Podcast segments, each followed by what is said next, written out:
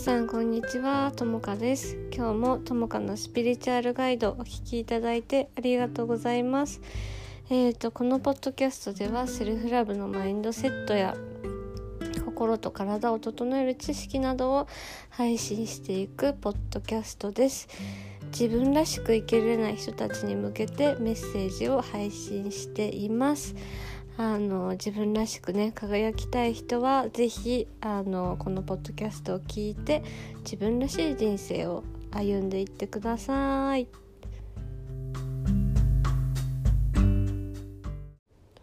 はい今日もね始まりました。ともかのスピリチュアルガイド。ねやっていきたいと思います。私はねあのエアコンで声がちょっとガラガラガサガサなんですけど。少し風邪気味なだけであの体調は元気なので収録していきたいと思います。はい。で話し始める前にねちょっと自分のお話をしていこうかなと思います。えっ、ー、と私最近最近っていうかもともとねすごい絵を描くのがすごい好きでずっと絵を描いていたりしたんですけどまあ、社会人とかねあの高校生中学生とかはまだ書いてたかな？高校生ぐらいになってから、まあ、恋愛とかその部活とかねバイトとかもあったしすごい忙しくなって絵をね全然描かなくなってしまってで最近ねまた絵を描き始めましたもうすごい楽しいしなんかみんなに褒めてもらってすごい幸せですね。結構淡い色が私は好きでそういう風に描いていたらなんか「えー、これ誰が描いたの?」みたいな「あ自分で描いたんだ」って言ったら「あなんかそうなんだでもともちゃんっぽい」みたいなのをね結構みんな言ってくれてあなんかすごい嬉しいなっていう心地いいなっていう世界にね 今います。うんなんか私は本当に、えっ、と、人と会う、のもすごい好きだけど、結構一人でなんだろうな、絵を描いたりとか、ね、するのすごい好きだし、あの、まあ、生理前になったらその満月のリチュアルみたいな、まあ、儀式っていうんだけど、例えばキャンドルと瞑想したりとか、あの子宮とつながって子宮の声を聞いたりとか膣ケアとかもしたりとかあとなんかムーンウォーターを作って翌日ね飲んだりとかすごいなんか神聖なね時間を一人で結構リッチに過ごすのがすごい好きででそこで一緒にエッセンシャルオイルをね垂らしたりするともう本当に最高でなんかもうエッセンシャルオイルを使った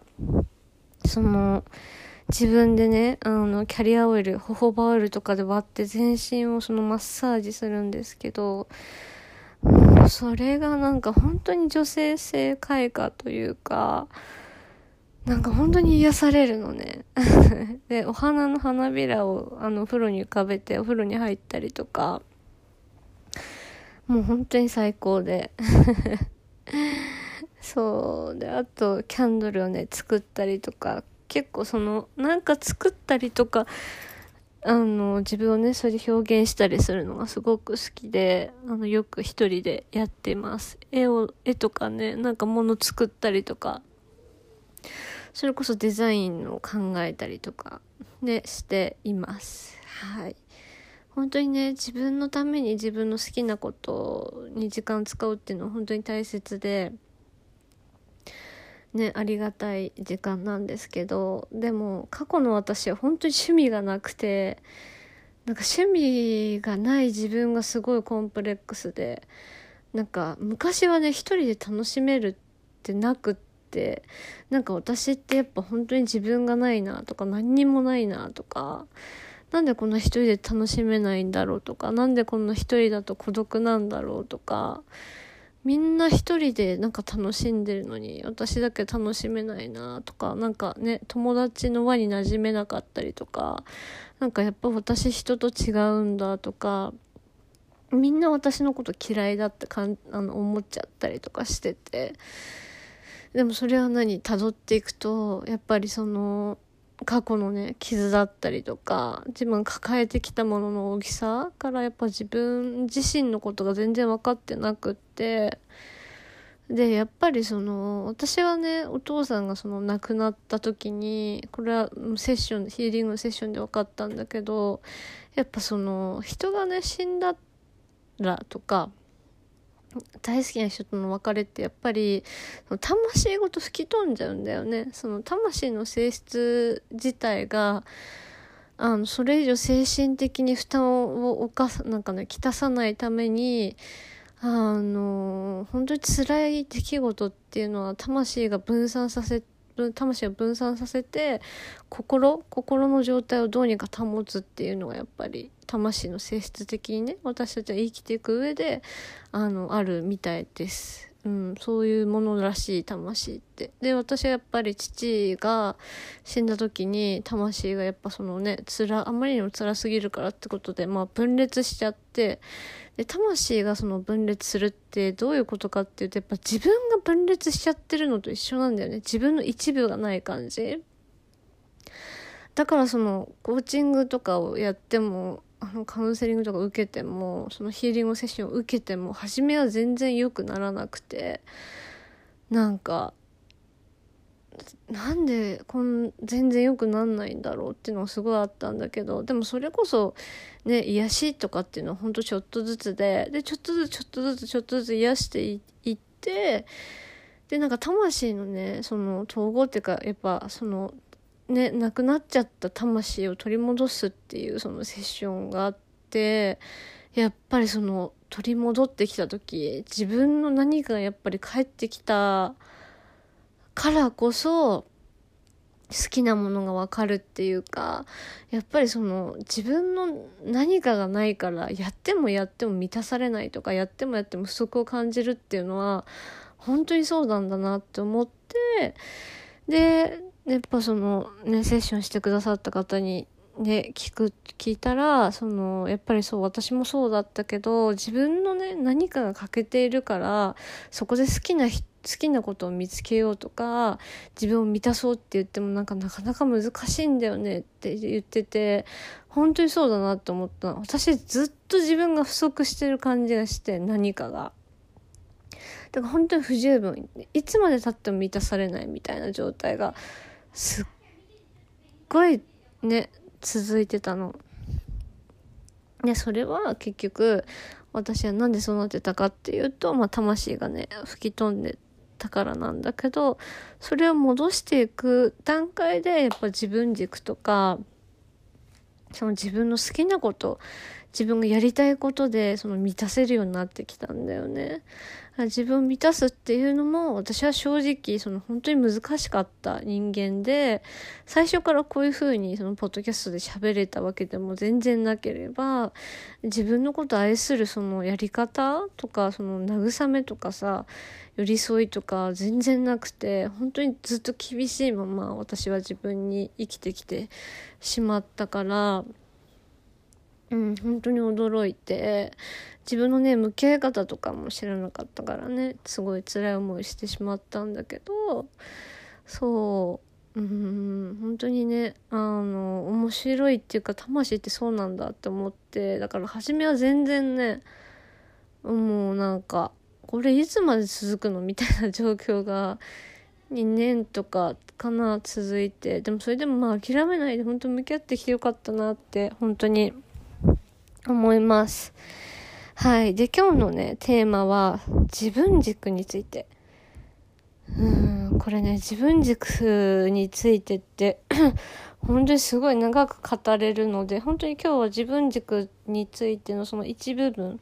まず自分軸っていうのはどういうことかっていうのをちょっとね、お話ししていけたらいいなと思ってますので、あの、ぜひね、皆さん聞いてください。はい。では、スタート。はい自分軸についてねちょっと話していきたいと思います。自分軸ってね何かっていうとあのー、自分の靴を履いてるかどうかなんだよね。そうで自分の靴ってどういうことっていうとあのー、例えばねまあ目の前に道路があったとします。目の前にね道があったとします。道があってこれはあなたの人生ですっていう道があって自分軸っていうのは自分の靴を履いて歩いてること。うんを指します。そう。で他人軸っていうのは他人の靴を履いている状態。そう。じゃあどういう状況かっていうと他人の目線で自分をジャッジすることは他人軸なんだよね。じゃ自分軸っていうのはどういうことかっていうと自分の気持ちに共感してあげたり自分のやりたいことや目標が明確に分かっていてそれに向かっていく様のことを言うんだよね自分軸っていうのは。あのなんだろうな揺るがない何かって、まあ、表現する人もいるんだけど自分で考えて自分の意見を大切にして自分の意思で行動していくっていうのが自分軸です。そうでこれがねあの結構できてなくて本当に辛い方が多いと思うんだけどやっぱりその私たちが向き合わなきゃいけないすごいでかいテーマの中で承認欲求っていうのがやっぱりねあるんだよね。人間っていうのはその承認欲求を結構クリアっていうか捨てたりとか承認欲求と向き合って満たすことができれば結局その自立っていうか精神的自立にもつながるし自分らしく生きることにすごくつながります。やっぱり私たちっていうのは人にね認められて安心するところもあるんだけどどうしてもその例えば承認欲求とかを誰かに認められたい誰かに愛されたいとか誰かに受け入れてもらいたいってなっちゃった時に やっぱり何て言うの他人の目線になるから十分でない自分が出てきたりしてジャッジしてしまうよね。うん、でそれをあのそれをしてない状態がやっぱり自分軸なんだよね。うんやっぱりその承認欲求が強いと他人の意見にね賛同してしまったりとかみんながこうしてるからこうした方がいいんだろうなとか世間的に言ったらこうだよなっていうような感じでどうしても他人の靴をね履いちゃうとすごく苦しくなっちゃうんだよね。で逆に自分軸ってどういうことかっていうと自分と自分の会話がやっぱよくできてる対話がよくできていてみんなはこうだけど私はこれが選択したい。私はこれが好き。みんなはこうかもしれないけど私の意見はこうだなっていうのを肯定してあげられるのももちろん自分軸。うん。なんか「私は」からまあ始まる言葉がまあ自分軸に該当するんだけどここってね他人軸になってるか自分軸かってすごいやっぱ初めの方は見分けるのが難しいと思うんだけど気をつけてほしいのがあのこうあるべきとかこうじゃなきゃいけないっていうのはかなり他人軸。そんなことはねないからあのそれをねなんだろう一つの指針にしてもらえばなって思います。はい。で過去の私はめちゃくちゃ他人軸で本当になんかね自分のことを肯定できなくてあの なんか人からの評価とか人から肯定されてやっぱ自分が出来上がるみたいなところがあったからすごい無意識で人に対して態度をすごい変えちゃってたのね。私も調和の人だから。そのね周りと輪を合わせたいって人だったからだからすごい他人に合わせちゃっているうちにやっぱ自分のことって全然分かんなくなっちゃってもうこうあるべきとかこれが正しいとかあと被害妄想もすごくあってなんか別になんか何も言われてないのになんか例えば友達と話してね盛り上がって何にも言われてないのにあなんか言い過ぎちゃったかなとか調子乗っちゃったかなとかなんかどうしようどうしようみたいなのもやってたのもあるしなんか勝手にみんなが私のこと嫌いだって なんかそう過去の私は思ってて、まあ、いじめられたりとかもすごいあったからなんだけどねその経験によるトラウマもすっごいあったんだけどなんかあのあれだね本当にみんなは私の敵だって本当に思い込んでみんなどうせ私のこと嫌いなんだって思って心を閉ざしちゃったりとかでもそのなんだろうな逆になんだろう自分が正しいとか私も正してる時期があったりとかあのなんかみんななんかって心閉ざしてる時ってほんとめっちゃ辛くて本当はそれってすっごいなんか潜在意識の中ではすごい自分のこと超責めてると思うの。何？なんかお前が悪いんだよみたいな。私が悪いんだよみたいな。自分で自分を言ってるみたいな感じになってると思うのね。お前がもっとちゃんとしなきゃとかもっとこうすればよかったじゃんとか前回そうだって学ば学んでないのとかそれで自分の悪いとこがさすごい目についたりとかねそれですごい落ち込んじゃうし何？なならじゃあ次はこうしようって策を練ったりとかでも本当に人間関係ってもっとシンプルで愛があるはずなのにやっぱりその他人軸になっちゃうとその自分の内側の声とか内側にあるいいものにやっぱ気づかなくなってしまうんだよね。承認欲求とかがあって何他人にやっぱ認められて自分が成立するっていうのは結構しんどいんだよね。あ承認欲求が強い人が気をつけなきゃやっぱいけないのは他人に肯定してもらうことでやっぱ自分が安心すること。とかあの他者からの評価が自分の評価になってしまってると本当にきつい。それは本当他人軸だよね。で逆を言うとやっぱその他者がいないと自己が成立しない。やっぱちょっと依存の状態になっちゃってるからそこは自分自身でやっぱセルフラブとかしてね自分を満たす方法とか自分を癒す方法を知ってやっぱりそのある程度自分で自分を肯定できる自分で自分を満たせるとかあの精神的自立っていうものにやっぱ近づいていった方がやっぱ楽なんだよね。それがまあ叶うっていうかできるようになるのが、まあ、セルフラブだったりするツールとしてねあるので是非ねあの他人軸って本当に辛いね他人のね評価が自分の評価になっちゃうってさで私もそうだったんだけどほんとしんどいのねやっぱいつまでたっても満足できない自分がいたりとかなんかその自分が欲しかった言葉がないもらえないとすごいなんか努力したのが水縄みたいな感情にやっぱり私の場合は本当になっちゃっていてすごいしんどい思いをたくさんしてきたのね。でなんだろうやっぱ振り返ってみてもそうだし私はずっとやっぱ不安で不安でしょうがなくって安心感の中にやっぱり全然いなかったんだよね。だから恋愛依存とかもしちゃったしあの彼氏の存在もすごい必要だった。で自分にすごい厳しかった。でその自分に厳しい理由っていうのがやっぱ他者から認められるためにこんな自分じゃダメだって思っててやっぱ厳しかったんだよね。そうでそれだけその今までの経験とかの中でやっぱり愛っていうのはね自分の胸の中にある。いつもある。いつもあって内側にあるんだけどやっぱいろんな経験によってそれが見えなくなっちゃうんだよね。そこにつながれないっていう感覚。うん。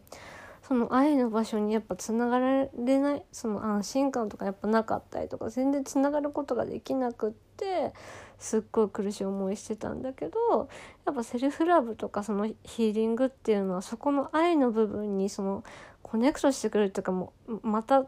ね接続してくれる自分を見るわけだから、うん、接続してくれるんだよね。うん